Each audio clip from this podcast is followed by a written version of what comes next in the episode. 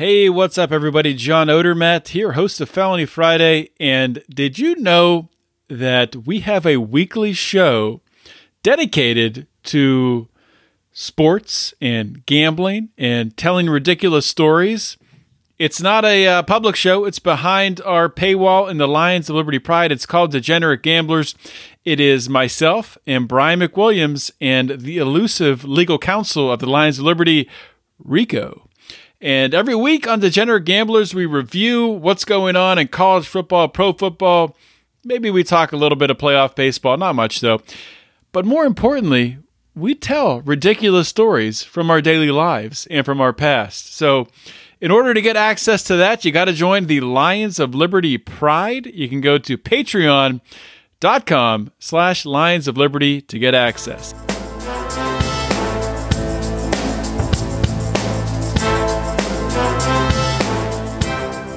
Welcome to Felony Friday, a presentation of the Lions of Liberty podcast. Here is your host, John Odermatt. Felons, friends, and freedom lovers, welcome back to another edition of Felony Friday, a weekly show right here on the Lions of Liberty podcast. And Felony Friday, if you don't know, now you know. It's focused on the criminal justice system.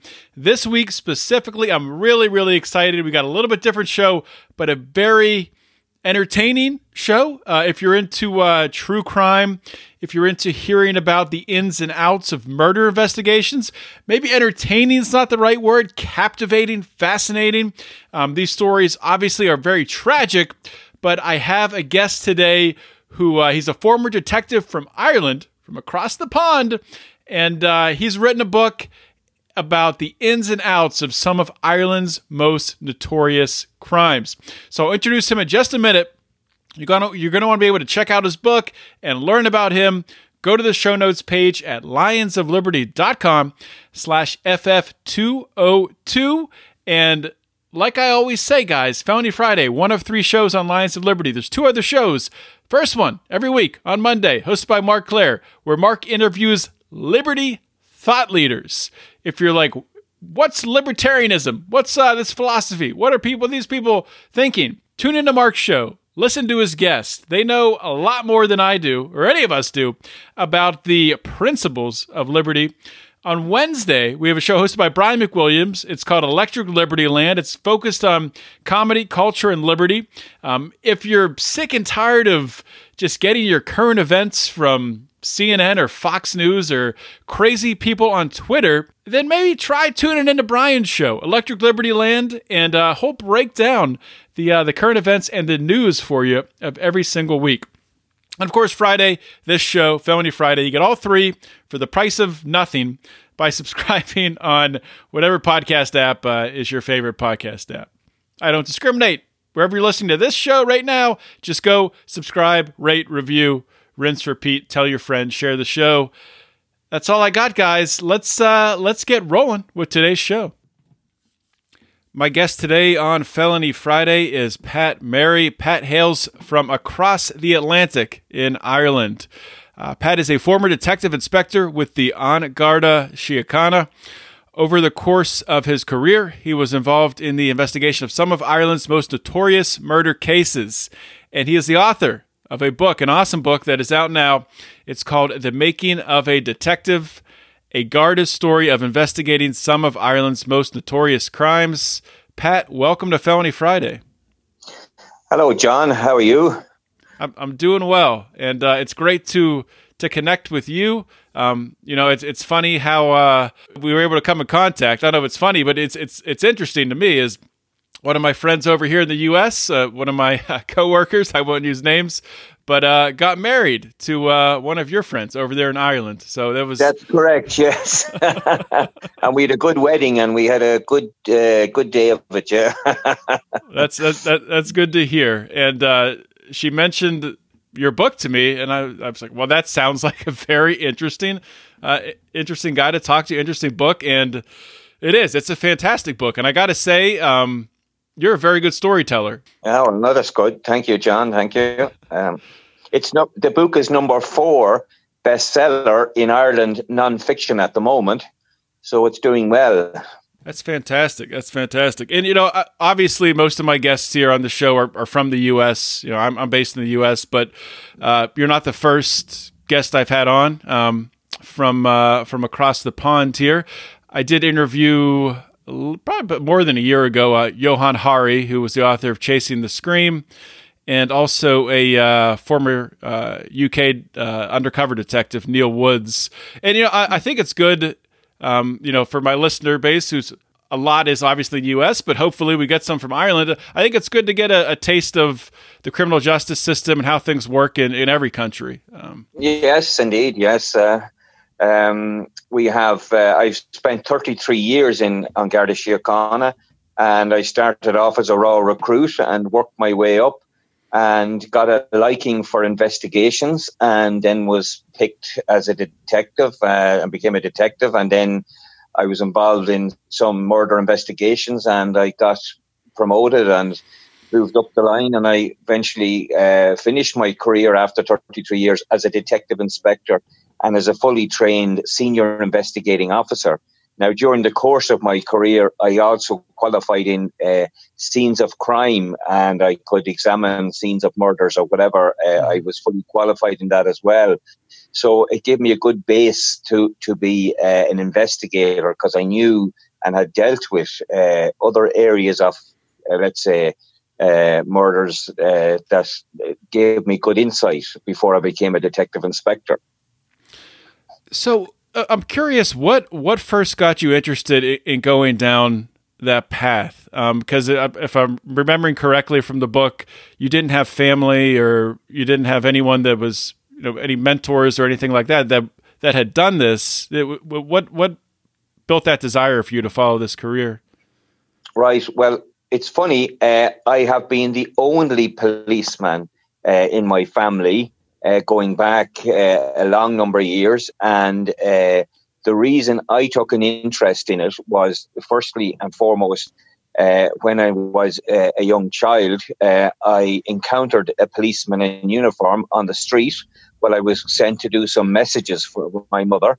And this policeman spoke to me and said, Hello, young man, how are you?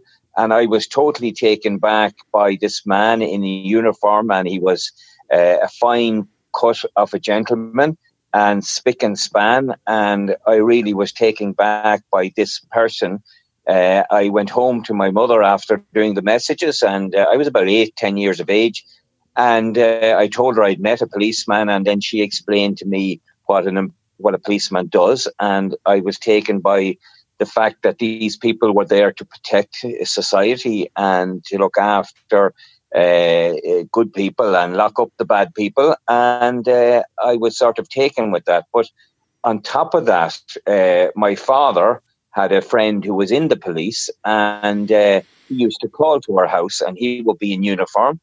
And of course, he would always be messing with me and put me in a in a, an arm lock and then he'd put handcuffs on me and that type of thing. And uh, he would let me see the baton that he had, and he'd let me wave it around. And so uh, I was t- totally taken with this uh, uh, concept of of what a policeman was. So when I uh, and I, I mentioned this in my book, The Making of a Detective, when I was 17 years of age, I went to my local police station to fill out an application form to join the police. And the sergeant who was there uh, got a hold of me and shook me and said, "You're you're a bit thin. You need to put more meat on you, and also you need to be 18 years of age, not 17." So he sent me on my way, and I was uh, obviously a little bit disappointed. But uh, when I spent the next seven years in the private sector, and I had worked initially uh, in a carpet factory uh, doing wages and been uh, working on computers. Mm-hmm. And then I uh, left that company and joined uh, an American company called Union Camp, uh, which dealt with, uh, they were manufacturers of packaging, corrugated packaging.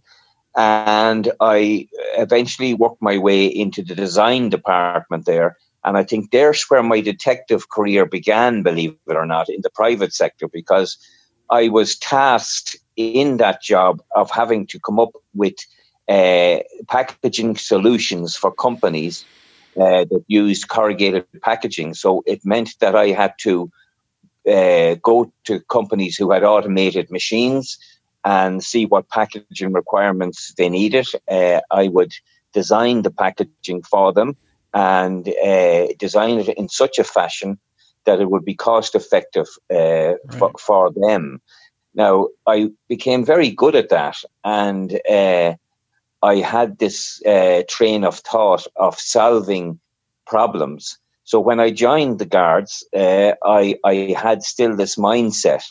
And uh, when I was in one of my st- the stations, one of the first stations I was put, one of the first police stations I went to, I wanted to get into uh, investigations, and uh, the opportunity arose uh, only because I worked hard in a as uniform policeman to solve crime, which I did, and I was brought up into what we call plainclothes uh, detective work. Like you're not a detective, you're just a plainclothes uniform guy, and you're helping out the detectives. But during the course of that period of time, there was uh, some murders that occurred, and I was brought in on the investigations uh, because I was a plainclothes member mm-hmm. of the police, and I observed very uh, intently all the aspects that goes on in a murder investigation and how it worked and how it operated and the various stakeholders in the in the uh, investigation team and I was just totally taken with this uh, phenomenon of solving murders. And one of the first murders that I was on, and it's in the book, uh, mm-hmm. a girl by the name of Marilyn Rynn, who went missing one right. Christmas, and uh, her body was found uh, in in shrubbery.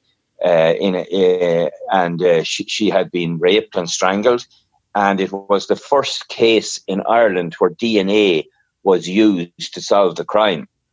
So that was a, a, a, a huge case and a, very well investigated. And I was part of that team, but I was only very young. I was junior. I was only learning the ropes. But from my experience as being in this private sector, working with the American company, I had developed the skill of looking for uh, ways of solving uh, problems. So I knew myself at that stage, this is what I really want to do. And I reckon I could solve, I reckon I could do a good job.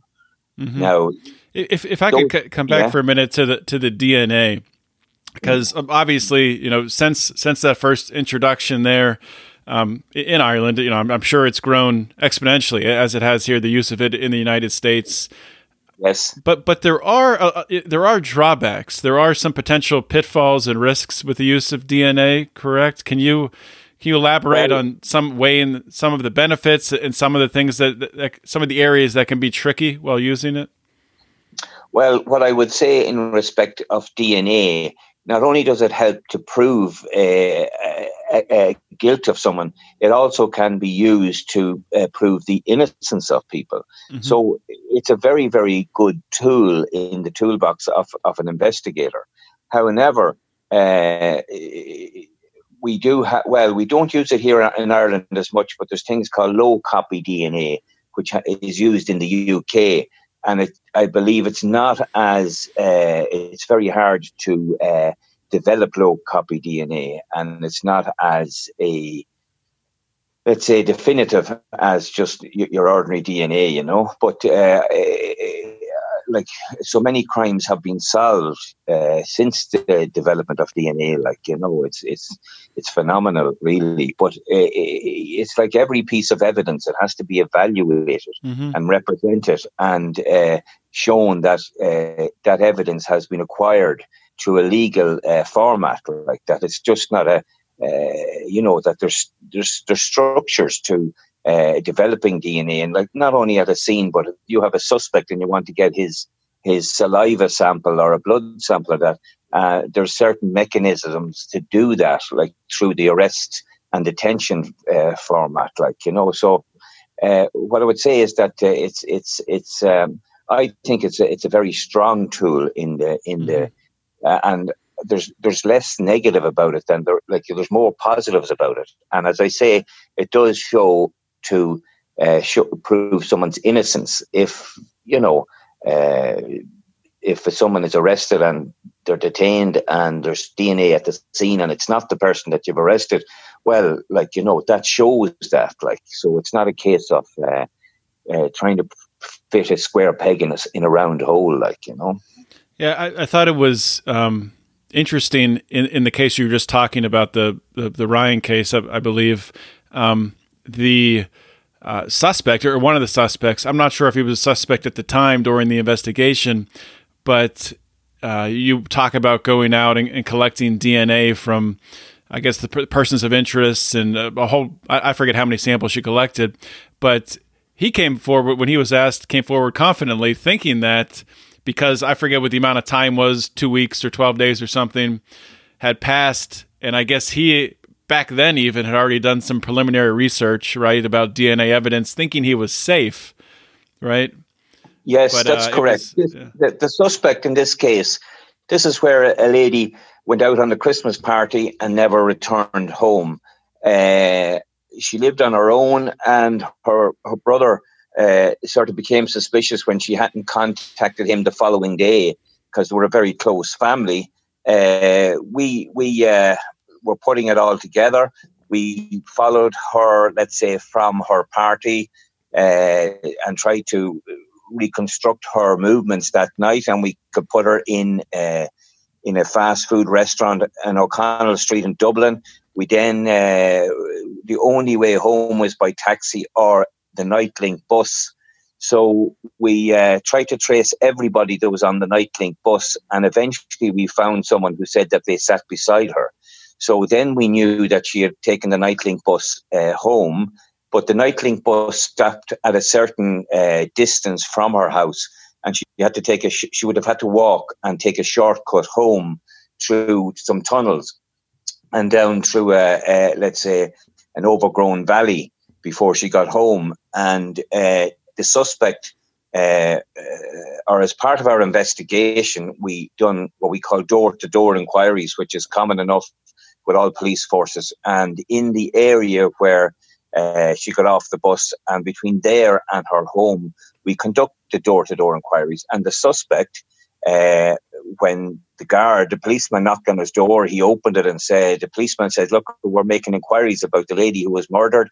We found her body in the, and he said, yes, uh, it's a shocking thing. Yeah, come on in. And he brought him, the guard, the policeman into the sitting room. And he said to him, do, do you know anything about it? And he says, I, I wasn't out that night. He said he was, he was, he was at home. But after that conversation, this man's wife entered the sitting room and he introduced the policeman to her. Said, "Look at this, the policeman. They're making inquiries about that girl who was killed." Oh yeah, she she. That's that was terrible. You were out that night, uh, and he had mm. con- so she had put him on the spot. So he panicked and he said, "Oh yeah, I was out that night." In actual fact, I walked under the tunnels. I think I seen that woman. She was with somebody and made up a description of a guy. He was tall, he was blonde hair, this, that, and the other. So by by saying this, he was putting himself in a person of interest uh, category, in that he was uh, he had seen the lady alive a short distance away from where her body was found, and on that basis, we would find it uh, um, uh, prudent to take a, a DNA sample from him.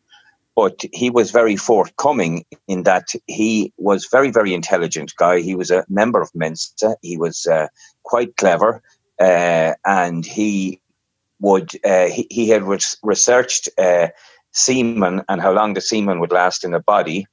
And we had found this the body 16 days after she had gone missing but uh, he discovered that the semen would only last in the body for 14 days and that it wouldn't be uh, useful for examination. But what he didn't factor in is that it was at Christmas time and there was three hard nights of frost, mm-hmm. which preserved the semen. Uh, uh, and on that basis, we were able to get a, a profile from the uh, from the semen that was recovered from her body. So we had a we had something to compare uh, the crime scene with.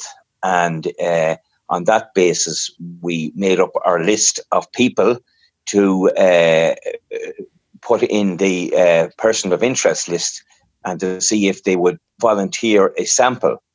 Uh, and he volunteered a, a, a swab from the mouth, and he said, "Yeah." He even said, "I hope you catch the bastard."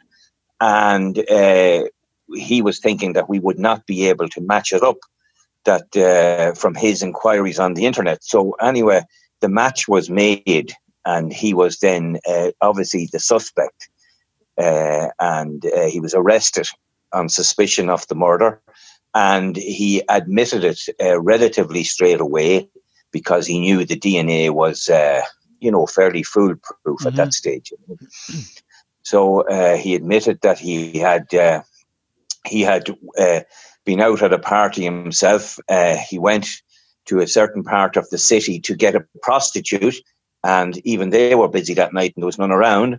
And he ended up walking five miles home to his house, uh, and it was lashing rain. So he was, you know, fed up, uh, not satisfied, and he he just happened to get walking behind this lady as she had got off the bus because they were both heading in the one direction. Mm-hmm. And he decided then to to uh, attack her, which he did. He uh, raped her, and uh, then, according to him, he said she said to him, "You're from around here. I recognize you." And he said, "I had to kill her then, like you know." So he ended up uh, strangling her and leaving her body in the ditch, like. You know? Oh, just just crazy. And this is somebody that had no criminal past, right? this man had no criminal past whatsoever. He was married. He had a child. He was uh, that was it. He was uh, he worked uh, um, uh in the, in uh, a company that um, uh, he was highly respected. He was very well educated, and he didn't commit to our notice for anything ever. But what made him do this was just a spur of the moment um, you know, desire, and that's exactly what he did. Uh, it's it's it's it's a psychopathic uh, sort of tendencies because when he was arrested and he made his admissions and that he showed very little remorse, and that's mm. something I noticed over the years from dealing with murderers like our psychopathic people. They they have very little uh, emotional attachment to what they have done, you know, and uh, he was just another one of them, and he pleaded guilty and got life imprisonment, and he's still locked up at the moment. You know.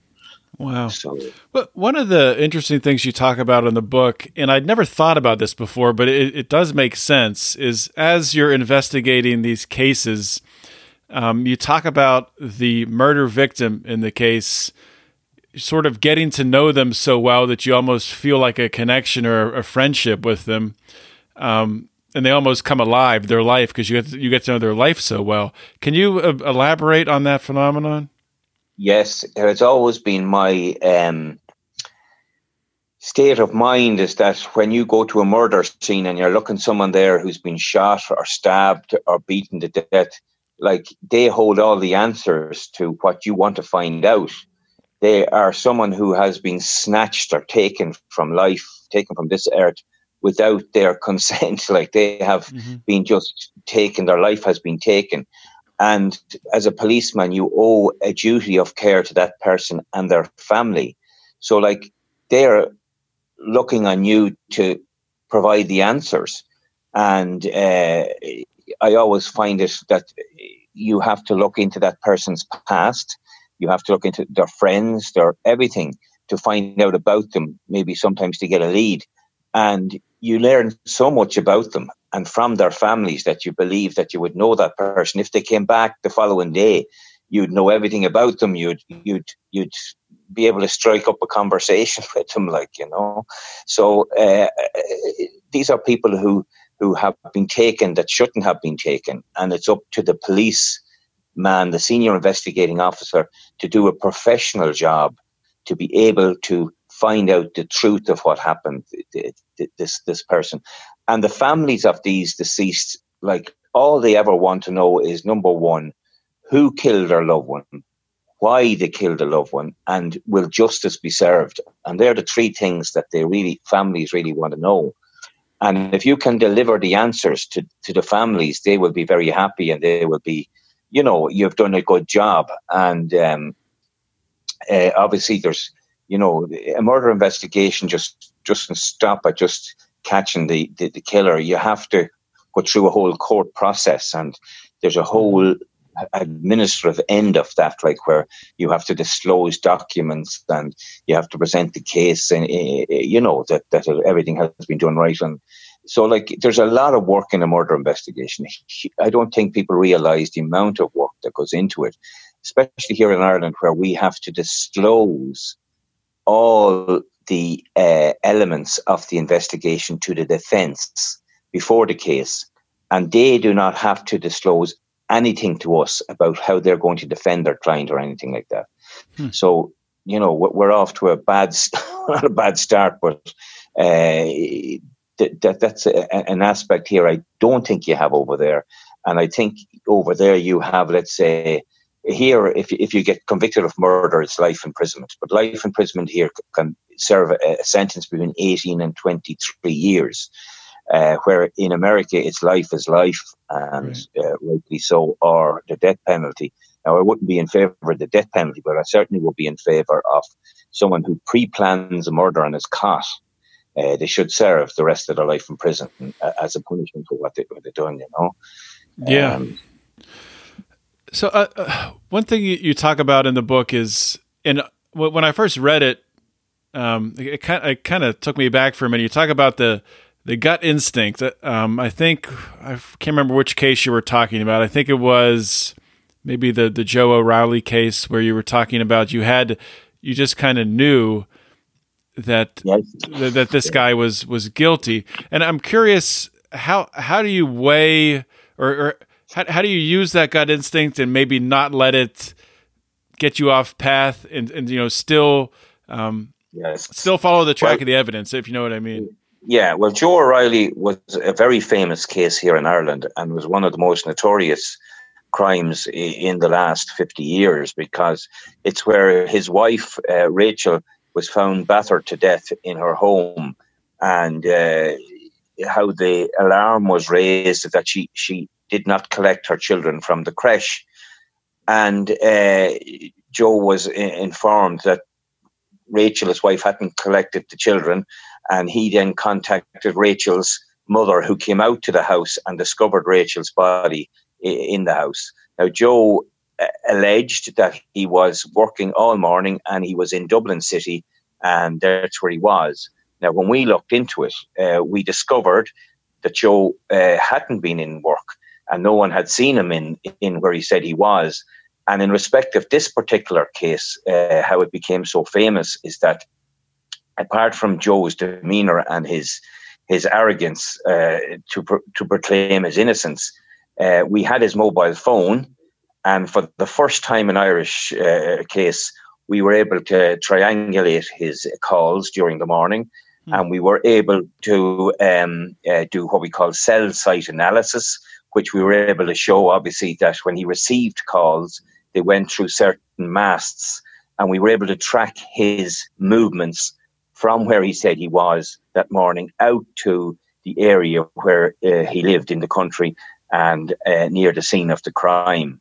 Now, we also discovered that his marriage was in a very poor state. He told us different, and he, we discovered then he was having an affair. And the, the affair was so uh, advanced that we found emails on his computer uh, indicating he was wanting to leave Rachel and take up with this other lady. And uh, be with her and his two children. So uh, what Joe was telling us was far from what we were finding out. He became a suspect, and uh, eventually he was uh, charged with the murder. And after a very lengthy trial, he was convicted. He still protested his innocence and still does to this day, even though he received a life sentence. So uh, it was a very famous case for the simple reason that the technology uh, that his phone possessed was uh, evidential and was his ultimate downfall. Like you know. It's it's it's amazing when like the Joe O'Reilly case, and there was another case that I'm forgetting which one, where it was like the same circumstance where um, the man murders his wife and it was the one where he tried to the the, uh, the murderer tried to set it up as his wife fell down the steps and yes, uh, they, they try to set, set it up this way, and they have another relationship with a woman going on. It's it, yes. it's that psychotic mentality. They think they can do absolutely anything. Yes, uh, definitely a psychopathic uh, man was Colin Whelan, and the circumstance of this is where uh, he called nine nine nine and said his wife had fallen down the stairs, and uh, they they put him onto the ambulance personnel who told him to to to uh, you know tried to give her first aid, and he was saying there was no movement out of her, and that look, she appeared, appeared to be dead. The, the ambulance arrived, and uh, they found that she was very cold, but she was wrapped in a duvet. The, and he alleged to us that uh, she had fallen down the stairs. There was only the two of them in the house, and that was it. Um, but when uh, the post mortem revealed that she had been strangled, and by way of ligature, even though there was no mark of a ligature, on her.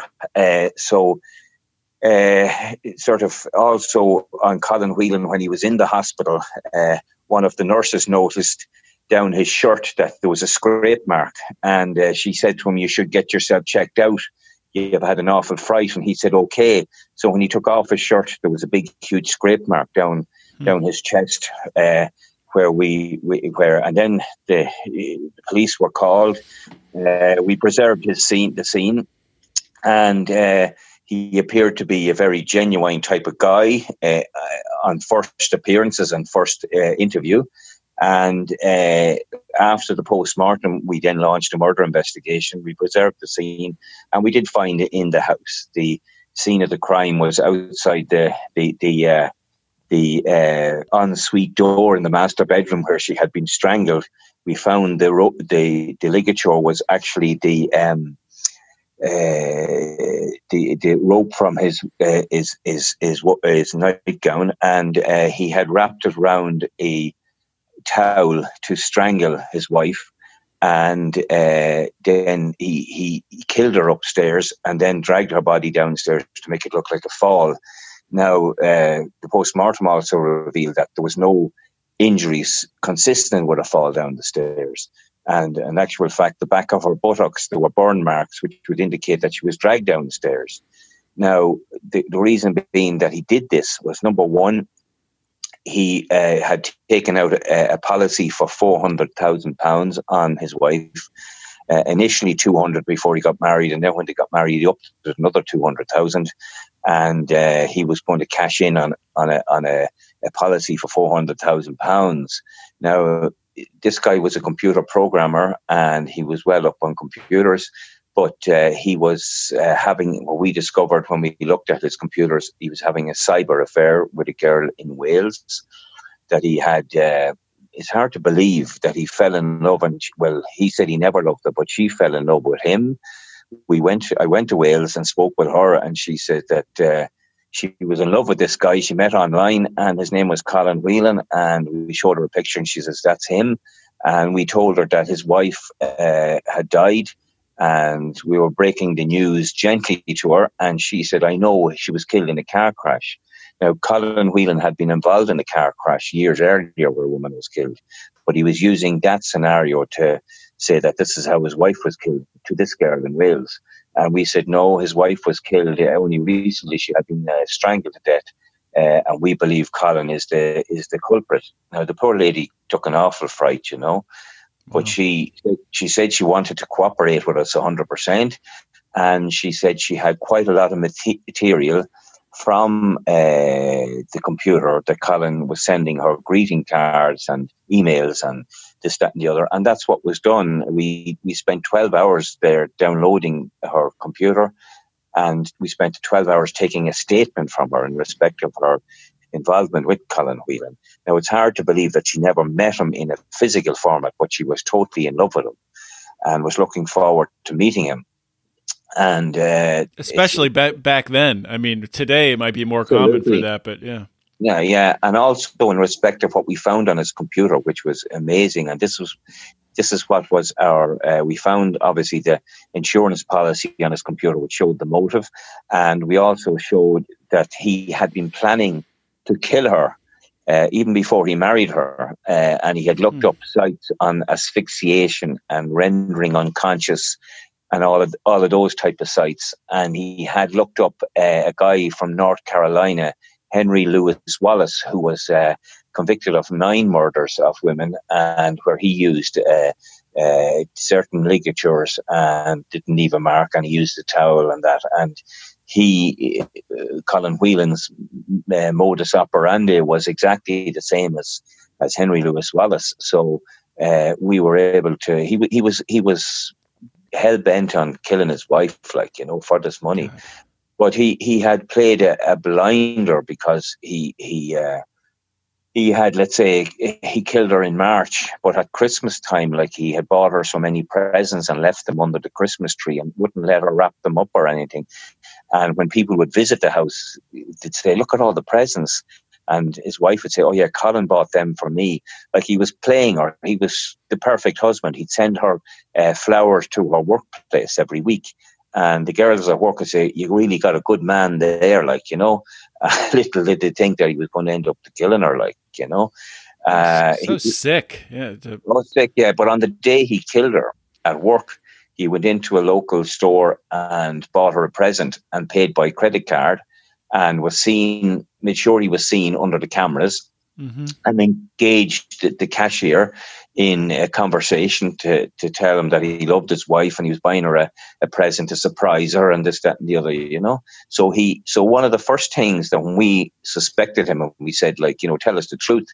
And he said, why would I kill my wife? Sure, didn't I buy her a present that, that, that day? Like, and, you know, so he, he was playing the game like he, mm-hmm. he was he was playing the game. He was very, very clever in ways, but stupid in other ways, like, you know. Now he was uh, we eventually charged him with the murder and he was on bail and then he staged his own uh, disappearance. He, he, we believed uh, uh he, his car was found abandoned at a mm-hmm. spot uh, uh, of the in a place called Howth in Dublin, uh, where people normally have taken their lives, jumped off the cliffs there. But uh, I, I knew this guy. He was he was uh, I knew him. He was so. Uh, uh, if you ever see that film Living with the Enemy, mm-hmm. it's exactly uh, he, he would have everything spick and span in the house. Like you know, if you opened the press, you'd have the like all the tins in the one place. You'd have everything was just spick and span, like you know and uh, he, uh, the way he parked his car at the, at, at, in this particular car park would indicate that it wasn't parked in a manner by someone who was deranged and wanted to kill themselves. You know, so I, I always believed, and I knew myself in my heart and soul, and it's that he was alive. But where was he and where he had gone? But uh, some 14 months later, uh, we discovered uh, by a guy who knew him from school had visited a a, a, um, a bar in Mallorca and seen him working behind the bar, and eventually uh, told us, and we got the Guardia Civil to check it out, and he was there. So we we uh, uh, put in place the uh, uh, European arrest warrant, which we did, and we took him back. Now he pleaded guilty to the murder, and he's still in prison serving serving his time. That was in 2004.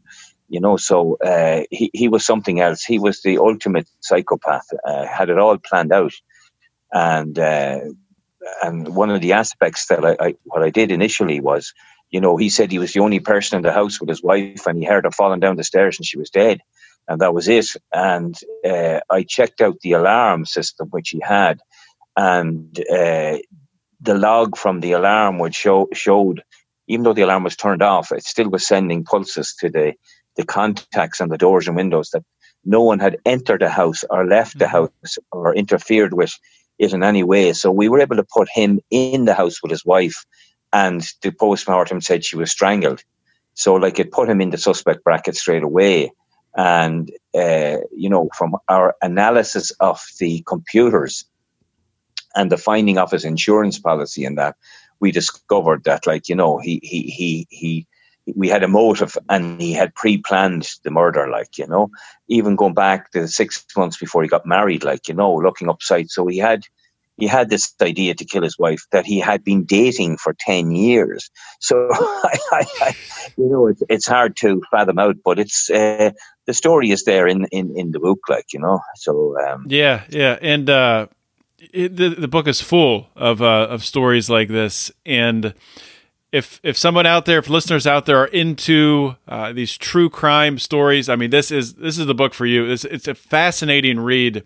Um, and Patrick, like I said at the at the top of the show, you do a fantastic job storytelling, just like you're doing right now on this show. Yeah, um, yeah. well, look at the, there's some good stories there, and and uh, the other one, one of the other murders that uh, I mentioned is Jacqueline McDonough, who was beaten to death in her house by her husband who, uh, like in front of her, the children, and he bet her so bad, and then got a, a garden shears and stuck it in her head, like you know, and uh, she died.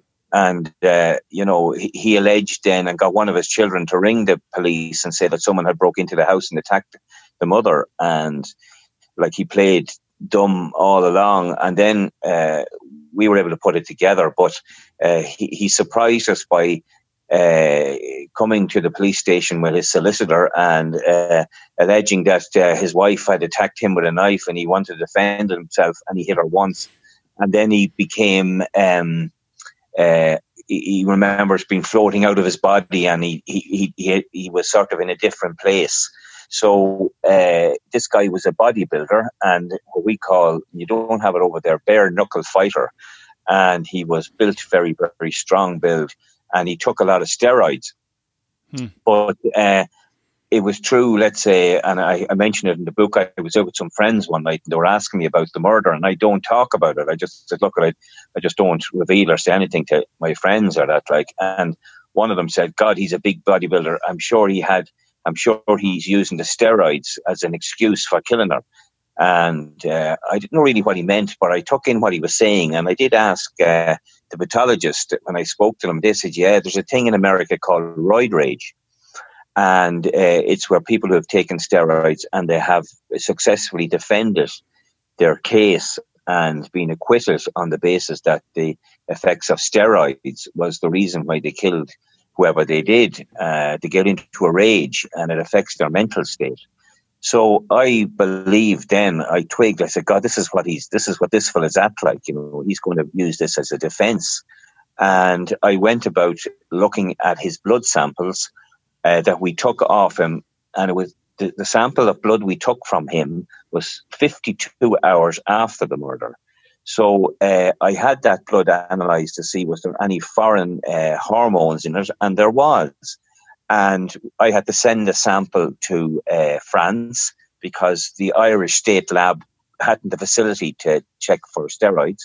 And uh, we discovered there was one uh, foreign steroid in his body that he would have had to have administered by injection at some stage. Right. So I got a, a guy in, eventually in England. He was um, Dr. David Cowan. He's a professor, and he was the top man in analysing uh, steroids, and he was he's used in the Olympic uh, committee for uh, doping and that, and that's what I remembered at the time. It was the, the Olympics were on uh, that summer, and uh, he, he, was used as the top man. Now I contacted him, and he was saying, "Yes, I can help you out." And I said, "This steroid, I want to know about it, and I want to know, can you calculate back?" the 52 hours to tell me what quantity would have been in this man's body at the time of the murder and would have had any effect on his mental state. And he was able to do that and provided me with a report to say that the uh, steroid in his body was quite low. And he calculated it mm. back and said that the steroid amount in this man's body at the time of killing his wife was so low it wouldn't have any effect on his mental state or reasoning whatsoever. So I was able to knock his defense out of the park before the mm. trial ever started. So on that basis, he had nowhere to go, and he pleaded guilty to the murder. Then, you know, and uh, he's still in doing life. He's in locked up as well, like you know. But it's uh, it was uh, it was the type of uh, uh, thinking you have to engage in to to sort of outsmart the criminal, like you know. You have to be uh, one one step ahead too, like there were the, the yeah, with the yeah, uh, yeah. defense team, not knowing the defense they would bring, but yeah, getting a getting a hint of it. Yes, yes, yes, absolutely, absolutely. You know, and I, I was always proud of that one because uh, that girl's parents were always very appreciative of of the guard of the police and how they investigated it and how they got the husband locked up. You know, and mm-hmm. that was you know. But look, there, there's another one there. I don't know. I, I speak about Niall Dore, and he was a young chap who was beaten to death in the street in in the city. I was uh, a detective inspector in Dundalk, and uh, uh, it was only a little piece of DNA that solved it, like, you know.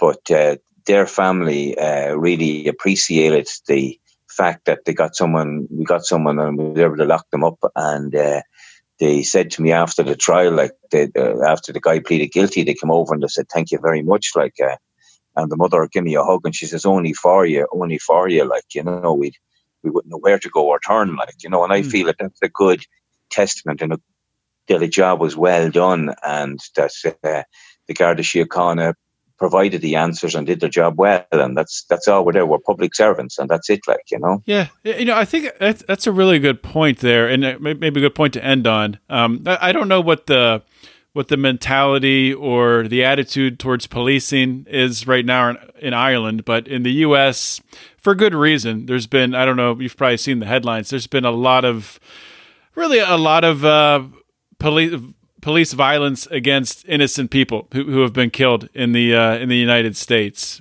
And it's great to see a book like this um, with you sharing these stories um, from your your long career as a detective of I call it old old fashioned police work, but you know, actually, like you said, serving the people, serving the the victims' families, and, and bringing uh, bringing the suspect, bringing the perpetrator to, to justice. So very, very refreshing to uh, to see this today. Yeah. Well, listen, John, I, I appreciate that, um, but it is uh, like uh, the book is, is is a genuine reflection of how I dealt with these cases, and uh, you know, when I retired, uh, the the letters I received from the families were very heartwarming. Uh, people who wished me the best and thanked me again so much for uh, my dedication and uh, how I provided the answers for them and what they felt about me.